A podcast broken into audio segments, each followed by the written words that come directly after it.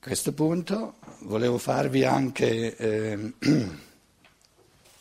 un altro aggancio che è non meno importante, eh, però eh, come dire, dobbiamo avere il coraggio di indicare queste cose, prendetelo come gesto del dito, no? eh, accettando che la mano, la nostra operatività in, in chiave morale ci arriverà eh, soltanto nel corso dei secoli, anche perché ci rendiamo conto che eh, già il compito di indicare, già il compito di questa scienza dello spirito di portare a coscienza queste cose, siamo talmente all'inizio che, che facciamo fatica. No? Eh, ehm, eh, la grande ferita dell'evoluzione è il fatto che spirito e materia si sono scissi. Quando sei in chiesa, nella sacrestia, tutto spirito e, e, e il mondo della materia va a meglio, non ci si pensa neanche. E se uno ne parla è politica, eh, non lo deve fare. Poi si esce fuori dalla chiesa, tutto il bel mondo materiale, lo spirito si manda a ramengo, non esiste più. E l'essere umano si indebolisce sempre di più, perché lo spirito rinuncia già in partenza a, ad, avere, ad avere qualsiasi pretesa di trasformare il mondo reale e il mondo reale diventa sempre più brutale, sempre, sempre, sempre più privo di spirito. Questo è un altro modo di esprimere la caduta umana. E perciò l'importanza del fantoma, quello che, che Steiner, eh, se vi interessa, negli ultimi mesi, eh, ehm, ehm, la casa editrice, le edizioni Archiati, hanno eh, editato in, in tedesco e spero che prima o poi eh, sarà tradotto anche in italiano. In Italia le forze sono molto esigue, no? Se, rendete, se, se considerate che siamo ancora ai punti da potersi permettere di stampare un'assoluta calunnia che è una menzogna, una non verità e nessuno dice nulla. Immaginate quanta strada c'è da fare. Comunque spero che col tempo questi, queste conferen- dieci conferenze di Steiner a Karlsruhe nel 1911 verranno tradotte anche in italiano dove eh, il fantoma del corpo fisico è proprio al centro di questo, di questo volume sulla cristologia. Comunque eh, qualcuno di voi l'avrà letto anche nella, nella versione della, della, della società antroposofica, il ciclo si chiama Da Gesù a Cristo. Quello che volevo dire è questo. Eh, c'è un'azione dell'uomo nell'azione l'essere umano è completo perché finché specula è, mezzo uomo. Quando agisce, se supponiamo che non agisca da sonnambulo, c'è sia le, le, la sfera del pensiero sia la sfera eh, della volontà, del, eh, no, della, quindi sia il pensiero sia la volontà. Perciò prendiamo eh, l'essere umano dal da livello dell'azione dove eh, la sfera del pensiero e la sfera proprio del cuore, la sfera morale vengono insieme. Eh, ogni azione ha due serie di conseguenze. Cau- eh, eh, ogni azione è una causa che eh, ha una duplice serie di effetti. E que- tutto questo ha a che fare direttissimamente col, col, con l'incontro con i dodici, a cui mostra soltanto, in chiave, di, in chiave, intellettuale, se volete, di televisione, di vedere il. Il costato e, e, le altre piaghe, e poi Tommaso che dice non mi basta vedere, voglio toccare, non mi basta eh, contemplare intellettualmente, voglio tradurlo in vita concreta, in, in, in, in realtà evolutiva diciamo, dello spirito e, e del, dell'essere umano in tutta la sua totalità. Due, due serie di, di effetti, di conseguenze. Un'azione crea effetti dentro la gente, non la gente, ma L apostrofo, dentro chi la fa. Nel senso che ogni azione cambia, anche se minimamente, colui che agisce. Quindi effetti nella gente. Questi effetti nella gente, in colui che agisce, ecco. Ehm, Qualcuno di voi si ricorderà, anche questo l'abbiamo stampato in tedesco, eh, ritornando, se volete, alle, ehm, eh, alla trascrizione originale perché nell'opera Omnia c'è sempre stata una, una dicitura eh, redatta dove è stato ricamato, è stato aggiunto, eccetera. No? Eh, per esempio eh, lì viene detto che Steiner porta l'esempio di una persona che cava gli occhi a un'altra, vi ricorderete che questo esempio l'ho portato diverse volte, e dice una persona che cava gli occhi a un'altra persona è diventata moralmente come dire, eh, ha un altro valore morale che, che, prima di aver, fatto, di aver compiuto questo. E eh, le conseguenze, gli effetti dentro di sé li deve smaltire, quindi deve, questa persona per ritornare al livello morale che aveva prima di togliere, di, di, di, di tirare fuori gli occhi a un altro, deve compiere eh, azioni morali di amore in modo da ritornare al livello morale che aveva prima. Quindi uno che cava gli occhi a un altro decade moralmente no? E per ritornare allo stesso livello morale deve compiere azioni corrispondenti di amore, che siano il pareggio karmico di, queste, eh, di questo egoismo. Ora, gli effetti che sorgono in colui che agisce eh, Steiner li chiama gli effetti karmici. Poi ci sono gli effetti, allora uno, ci sono gli effetti fuori di colui che agisce, gli effetti nel mondo oggettivo, nel mondo esterno, gli effetti nella gente, in colui che agisce, gli effetti nel mondo esterno oggettivo. Per esempio gli effetti in quello lì che adesso è cieco e non ci vede. Il fatto che lui non ci vede eh, non è un effetto che sorge in colui che ha agito, che gli ha tolto gli occhi, eff- per, per, per, quanto riguarda colui che gli ha tolto gli occhi, gli ha cavato gli occhi, è un effetto nel mondo oggettivo. E questi effetti nel mondo, Steiner li chiama gli effetti cosmici.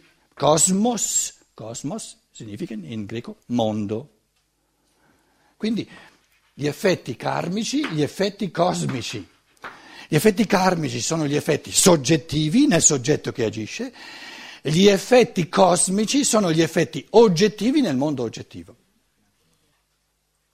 Agli Apostoli il Cristo dice, in un primo tempo eh, gli esseri umani non saranno capaci neanche di prendere su di sé gli effetti karmici, cioè non saranno capaci neanche di lavorare alle conseguenze che sono sorte in base alle loro azioni dentro di sé e dovrete perdonargli i peccati e, e, vedere voi insomma cosa si può fare col bambino in modo da, che, che, che continui a crescere. E soprattutto finché l'umanità deve, sta ancora imparando che ognuno è chiamato a prendere su di sé gli effetti karmici del suo agire, quindi, quindi eh, eh, a non credere che può crescere, può migliorare soltanto per, per assoluzione del confessore, ma, ma, che capisce io posso migliorare soltanto lavorando io su me stesso. Questo è prendere su di sé le conseguenze karmiche. Prendere su di sé le conseguenze karmiche significa io peggioro, sono io stesso che peggioro in base alle mie azioni e posso migliorare soltanto lavorando io stesso su me stesso. Non mi rende migliore un confessore che mi, che mi, che mi dà la soluzione. Casomai mi può dire, vabbè, eh, adesso sei a quel punto lì, ma non è che, non è che la soluzione mi rende un altro essere da quello che sono. E sarebbe un pensare del tutto illusorio, no? irreale. Nella misura in cui gli esseri umani, ogni singolo però, trovano la forza di prendere su di sé la propria evoluzione e quindi di, di attribuire a sé tutto ciò che io sono divenuto, tutto ciò che io ritrovo in me è stato fatto da me. E se io voglio migliorare, se io voglio, voglio cambiare il mio karma, devo lavorare su me stesso, creare altre forze rafforzare le forze del fantoma, per esempio, no? eh, ripristinarle, rendere sempre, giorno per giorno, rendere più forte attraverso la meditazione, attraverso l'esercizio, rendere sempre più forte il mio spirito nei confronti della pesantezza della materia. Se io non lavoro sistematicamente, quotidianamente, a rendere passo per passo, non tutto in una volta che non esiste, il mio spirito sempre più forte nei confronti della materia, divento sempre più debole nei confronti della materia, perché la materia non perde colpi, Le leggi di natura, eh, le, le, l'essenza di una legge di natura che non perde mai colpi, perché se, se, se perdesse anche solo un colpo non sarebbe una legge di natura. Quindi il fattore di inesorabile di necessità, di determinismo, quello c'è. Invece il fattore di libertà, dove liberamente, attraverso le forze dell'amore e della libertà, il mio spirito diventa sempre più forte nei confronti della materia, questa forza dello spirito non viene per natura, viene solo per libertà. In altre parole, viene solo nella misura in cui io giorno per giorno, ogni giorno, decido di lavorare a questa forza dello spirito.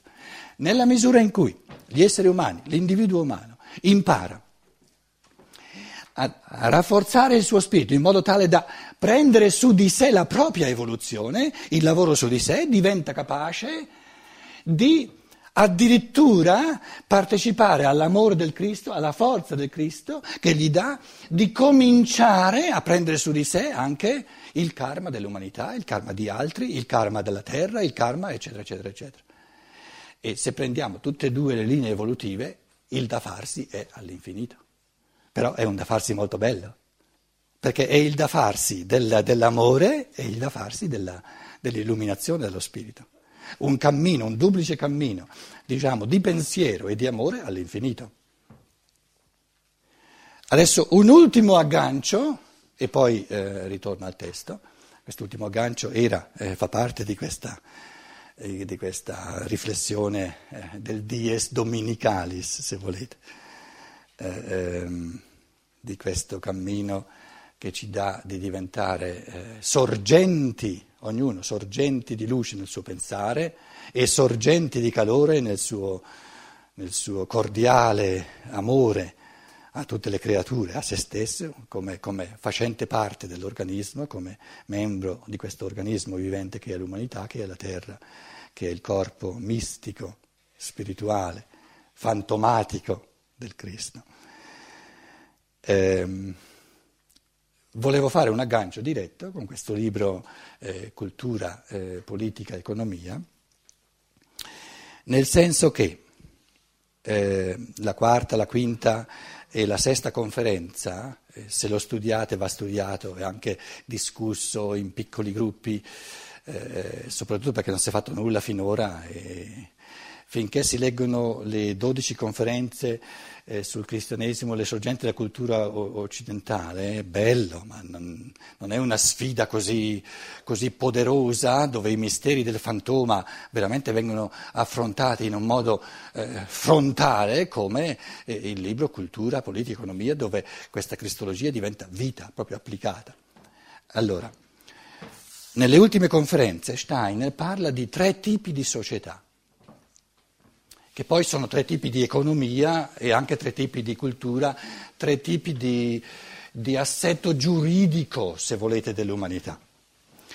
E sulla falsa riga di questi tre tipi, dove il primo appartiene al passato, e il secondo e il terzo, noi siamo pienamente nel secondo e siamo in questo trapasso tra il secondo e il terzo, il secondo e il terzo vengono espressi eh, in, questo, in, questo, perdonare i peccati, perché è ancora bambino e non li sa eh, gestire eh, in, in, in, chiave di autotrasformazione responsabile e libera, e eh, eh, diciamo la forza dello spirito umano che non chiede più che, che, può, gli, che, qualcun altro assuma su di sé le conseguenze delle sue azioni, ma le prende lui in proprio. Allora c'è una società, un tipo di società di potere che appartiene al passato. Società di potere è, è i tempi in cui c'era il, il re, eh, in cui gli individui umani non avevano ancora una, una, un, un, una volontà singola e eh, c'era soltanto uno che comandava e gli altri come, come in, un, in, un, asilo diciamo, no, eh, seguivano. Questa questa, questa, matrice teocratica, perché il potere si rifaceva poi alla divinità, i, re erano, erano iniziati eh, che, che, che, tiravano giù tutte le, diciamo, le, le, le le ingiunzioni sia per la vita spirituale sia per la vita giuridica, sia eh, loro in, in, quanto iniziati guardavano il, il, movimento delle stelle e dicevano anche ai contadini quando va seminato, quando va accoppiato il, la, la, vacca col toro, eccetera, eccetera, eccetera. Quindi tutta la conduzione della vita culturale, della vita giuridica e della vita economica e anche diciamo, della, dell'agricoltura, che a quei tempi era quasi il tutto della vita economica, era in mano a un potere, a un potente che però ehm, desumeva il suo potere non da un, da un potere arbitrario umano, ma da, da, da, dai comandamenti divini. Vedi la legge mosaica no, nel, nel, Vecchio Testamento, eccetera. Eh, ci sono nell'umanità di oggi residui di questo tipo arcaico di potere e la Chiesa Cattolica è uno dei più forti perché si richiama, dice, l'autorità del Papa, l'autorità dei preti non è, un, non è un'autorità umana, ma viene dal mondo spirituale. C'è una, c'è una, investitura del mondo spirituale che ti dà l'ordinazione di prete e tu non sei più un essere umano, ma sei, sei il rappresentante di Dio nell'umanità e tutti gli altri devono, eh, come pecorelle, eh, capito, seguire quello che tu hai da dire. Il desiderio che, che, che di, di, di, di, poter avere ancora un pochino di questo potere c'è, no? però l'umanità gli scappa via sempre di più e, e possiamo considerare questo tipo di società ormai come appartenente eh, eh nell'insieme al passato, no? con residui eh, nost- nostalgici eh, qua e là. No? Eh, per esempio il fenomeno dello zarismo è un, un relitto, lo zarismo che è finito, eh? Però Putin non è che sia una cosa molto diversa dallo zar, è un'altra versione de, de, dello zar. E in Russia o uno si presenta in chiave messianica di, di, colui che rappresenta la volontà divina sulla terra, oppure eh, di fronte all'anima russa non ha nessuna possibilità di, di, di aver presa, diciamo. No? Quindi questi tentativi di esercitare il potere sull'umanità in nome di Dio, per grazia ricevuta, ci sono ancora ma diventano sempre più anacronistici.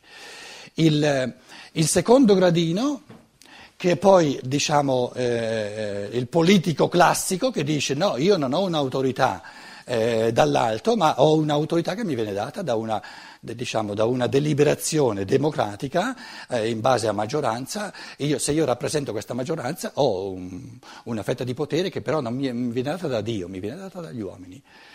Il secondo tipo di società, Steiner la chiama società di scambio. Società di scambio è una società dove il principio conducente all'evoluzione è il principio di democrazia, cioè la conquista, perlomeno eh, in termini teorici, ideali, che siamo tutti uguali. E perché siamo tutti uguali? Perché siamo tutti uomini, non, non esiste uno che è più uomo di un altro. Perlomeno in chiave ideale, eh? non è che ci siamo a livello reale, ci mancherebbe altro. Però come, come convinzione ideale, teorica, ce l'abbiamo tutti. Quando voi dite oggi nell'umanità c'è un livello fondamentale dove gli esseri umani sono tutti uguali, il Papa non è più divino eh, di un altro essere umano, il Papa o è un essere umano oppure se non è un essere umano vada, vada nel mondo degli angeli, non, non stia qui, capito? Che poi eh, il cuore o l'elemento morale faccia più fatica ad arrivare a questo concetto pulito di uguaglianza assoluta di tutti gli esseri umani in quanto esseri umani, questo senz'altro, però come dire perlomeno in chiave teorica, di, di, di, di convinzione teorica, questo pensiero lo potete esprimere in tutta l'umanità e, e, viene recepito subito.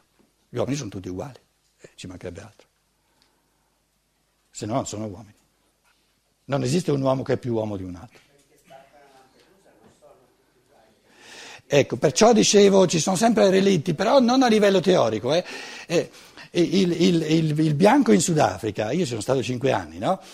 Eh, eh, difatti lui vive come se l'altro fosse meno uomo di lui, ma nel momento in cui tu lo prendi in castagna sulla teoria, eh, lo metti a disagio perché lui si, si rende conto che, che, che, la teoria cioè non può sostenere che io sono uomo al 100% e il negro è uomo al 90%, capito? Lo mette a disagio, perché si rende conto che lui vive anacronisticamente, perché gli fa comodo, in chiave di potere, però quando usa la sua mente di inglese illuminato eh, lo costringe a dire ma allora siamo, siamo, siamo tutti uguali come uomini o no?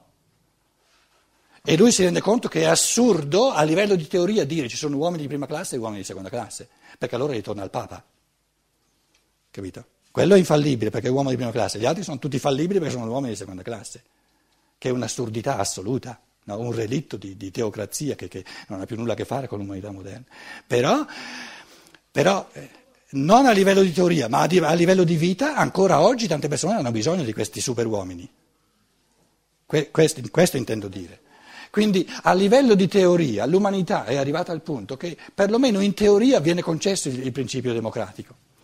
E la società di scambio, anche in economia, presuppone siamo tutti uguali e ognuno vuole far valere i suoi prodotti, vuole, vuole smerciare i suoi prodotti e si vede cosa salta fuori. In una, in una, società di scambio dove gli esseri umani sono tutti uguali, perlomeno in teoria, e, e ognuno ha il diritto di, di, di, di soddisfare i suoi bisogni, ognuno ha uguale diritto all'altro, perché uno dovrebbe avere più diritto di un altro a soddisfare i suoi bisogni, allora dovrebbe essere più uomo di un altro. Quindi almeno in teoria siamo d'accordo, ognuno ha il diritto, ha pari diritto di soddisfare i suoi bisogni. In una società di scambio, qual è il principio conduttivo? L'aleatorietà del mercato.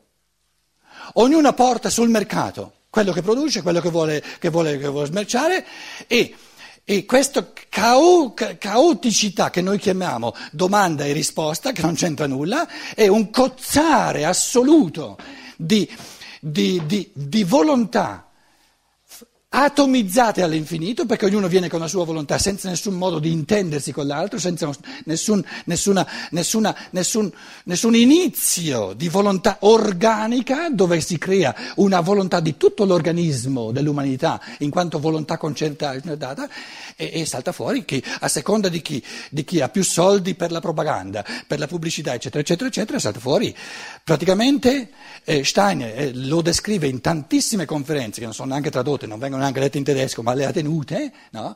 eh, centinaia di conferenze dove ha, ha, ha, impiegato forze della sua vita, come iniziato proprio, proprio nelle nel, conferenze pubbliche in Germania, finché eh, eh, hanno minacciato la sua vita che non ha potuto più continuare le conferenze. A Monaco una volta eh, hanno, hanno, hanno, hanno, spento tutte le luci, sono, sono saltati sul, sul palcoscenico con, con, coltelli, per fortuna c'era una, una, una porticina dietro, è scappato via dietro, altrimenti lo facevano fuori. E a quel punto lì ha dovuto smettere di fare eh, le conferenze pubbliche sul cosiddetto sociale, che per lui erano le cose più importanti che faceva. Ha tenuto conferenze eh, um, agli operai di Dornach, 10-20 operai, eh? Conferenze quasi ogni settimana quando era a Dornach. No? Le riteneva cose importantissime queste conferenze degli operai, erano meccanici, erano idraulici, erano, capito, eh, Zimmermänner. Eh, eh, falegnami, eccetera. No?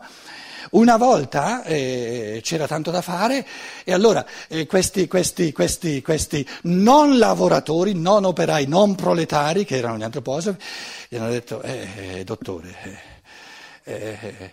eh, eh, stavolta insomma, lasci perdere la conferenza agli operai, tanto è la cosa meno importante che, che, che, che c'ha, perché questa, quest'altra cosa, questa conferenza agli antroposofi è molto più importante. Si è arrabbiato ma proprio ha inveito, ma come? Volete chiedermi di rinunciare alla conferenza degli operai come se fosse la cosa meno importante? Ma vi sbatto tutti all'altro mondo, voi siete la cosa non importante, perché non combinate mai nulla nella vita reale. Andate in brodo di giuggia con la vostra antroposofia, in sacrestia, nella nuova sacrestia, che sono, che sono gli zweig della società antroposofica ma ha inveito in un modo incredibile. Questo per dirvi la, la, eh, eh, eh, che, cosa, che, cosa, ha ritenuto Steiner, eh, la centralità, proprio la, il nervo del, dell'antroposofia della scienza dello spirito è il suo modo di incidere sulla vita. Non di creare godurie su, su, su, su teorie eh, di scienza dello spirito che io sono bello perché so più cose di te e tu non le sai. È proprio tutta questa, questa, questa realtà di fantoma, quindi di incidenza nel mondo reale, nel mondo della materia, nel mondo dell'economia, eccetera, eccetera, eccetera, in tutti i decenni non è stata neanche letta, ma ne, proprio neanche, neanche vista. In Italia neanche un, un, capito? E adesso che la Chiati Ferlà comincia a, a, pubblicare di queste cose, scrivono sul bollettino la Chiati Ferlà ha perso causa, in modo che le pecorelle eh, no, non leggono la Chiati perché è, è, è uno che, che, che, che, trasgredisce la legge, no? e, e, e, poi scrivono dicendo dovete leggere, eh, dovete leggere i volumi dell'opera omnia in modo da non leggere la Chiati. Così si andrà avanti. No? eh, lasciando fuori la realtà sociale, l'incidenza sociale, quindi di vita reale della cosiddetta scienza dello spirito e si continuano a fare eh, disquisizioni di lana caprina nelle sacrestie de- degli antroposofi. Le sacrestie degli antroposofi sono i salotti in Italia, tra l'altro, ancora più che, che non i, i, i, dove si riuniscono i gruppi e il motto, eh, le cose sono troppo serie per non, eh, perché qualcuno di voi mi proibisca di dire le cose. Da, da, come io conosco la, e sono venuto bene a contatto con la realtà, io ho fatto di tutto per stabilirmi in Italia vent'anni fa. Sono stato sbattuto fuori perché questi antroposofi hanno visto in me soltanto l'ex prete, che gli faceva comodo per, per, per tirare fuori tutta la loro bile, tutto il loro veleno contro la Chiesa Cattolica. E sono stato costretto a stabilirmi in Germania, non venite a dirmi che, che io dovrei fare di più per l'Italia. Ho fatto di tutto per stabilirmi in Italia, per lavorare in Italia. Sono stato sbattuto fuori. Perché il motto degli antroposofi italiani, con eccezioni se volete, eh, stando alla mia esperienza, alle mie percezioni, è noi siamo pochi ma belli e più siamo pochi e più siamo belli. E questo tipo di spirito è l'opposto dello spirito del Cristo, proprio l'opposto. È il tipo di spirito che distrugge lo spirito del Cristo, è lo spirito dell'antroposofia, che è l'opposto di questo tipo di spirito. Il terzo tipo di società, Steiner presentandola dice bisogna, bisogna inventare delle parole perché non c'è ancora. Quindi inventa dei termini in tedesco e io in questo libro, eh, ehm, Economia, ehm, Cultura, Politica, Economia, eh, da anni eh, mi sto cervellando per, chiedendomi quali possono essere i termini italiani più migliori per, eh, quindi leggete queste ultime conferenze, soprattutto la quinta e la sesta, eh, sapendo, per l'informazione ve la sto dando, che dietro c'è veramente uno sforzo di, eh, anche in italiano di rendere eh, il senso, perché questo terzo tipo, come dire, si tratta del nostro futuro. E, e, apre tutto il futuro in linea diciamo, di pensiero, di evoluzione della coscienza e in linea di evoluzione morale. E cominciare a dargli un nome significa cominciare eh, a pensieri di fantoma, e sono, sono pensieri di fantoma che cominciano a dargli una forma. Siamo agli inizi, però dobbiamo avere il coraggio, altrimenti non, altrimenti non andremo avanti. Continueremo a scannarci a vicenda in una società di scambio, no? col mercato eh, aleatorio, del tutto, del tutto caotico, no? dove si impone soltanto colui che è, econom- è economicamente più forte e non colui che veramente corrisponde ai bisogni reali degli esseri umani, ma colui che gli impone i suoi prodotti. No? Eh, Steiner in, in, tedesco conia due, due, mm, due mm, eh, vocaboli, eh, Gemeingesellschaft, società, io la chiamo, in italiano l'ho chiamata e, e mantengo questa terminologia come, diciamo, come terminus technicus, la chiamo società organica. La società organica sorge nella misura in cui ogni individuo e sempre più individui vivono se stessi come membri, cellule viventi in un organismo unico che è tutta l'umanità. Nella società di scambio il mio vantaggio è il tuo svantaggio e il tuo vantaggio è vantaggio mio. In una società organica il tuo svantaggio è svantaggio mio, perché siamo cellule e membri in uno stesso corpo. E il tuo vantaggio è vantaggio mio. A quel punto lì ci rendiamo conto che siamo agli inizi. Non abbiamo neanche cominciato a pensare queste cose. No, non parliamo poi di viverle. Però questo è il grande futuro. Allora, nella misura in cui sia nel campo culturale sia nel campo giuridico il tuo diritto è un mio diritto, il mio dovere è tuo dovere. No, non esiste il cuore che ha più diritti che non il cervello, che, che, non, che non. In un organismo eh, sono tutti diritti, tutti doveri. E sia a livello economico, la società eh, organica crea un nuovo tipo di volontà. Quindi la società organica va pensata no, a livello di pensiero e a livello operativo sorge un altro tipo di volontà. Il tipo di volontà nella società di scambio è la volontà del singolo che vuole imporsi. Com'è? L'egoismo, sì. Però eh, dobbiamo stare attenti a usare le parole trite perché poi sono così astratte che non, eh, sto cercando di diventare un pochino più concreto. Nella, no? nella società organica sorge una volontà non più individuale. L'organismo non ha una volontà individuale dei singoli membri. Io la chiamo in italiano una volontà concertata.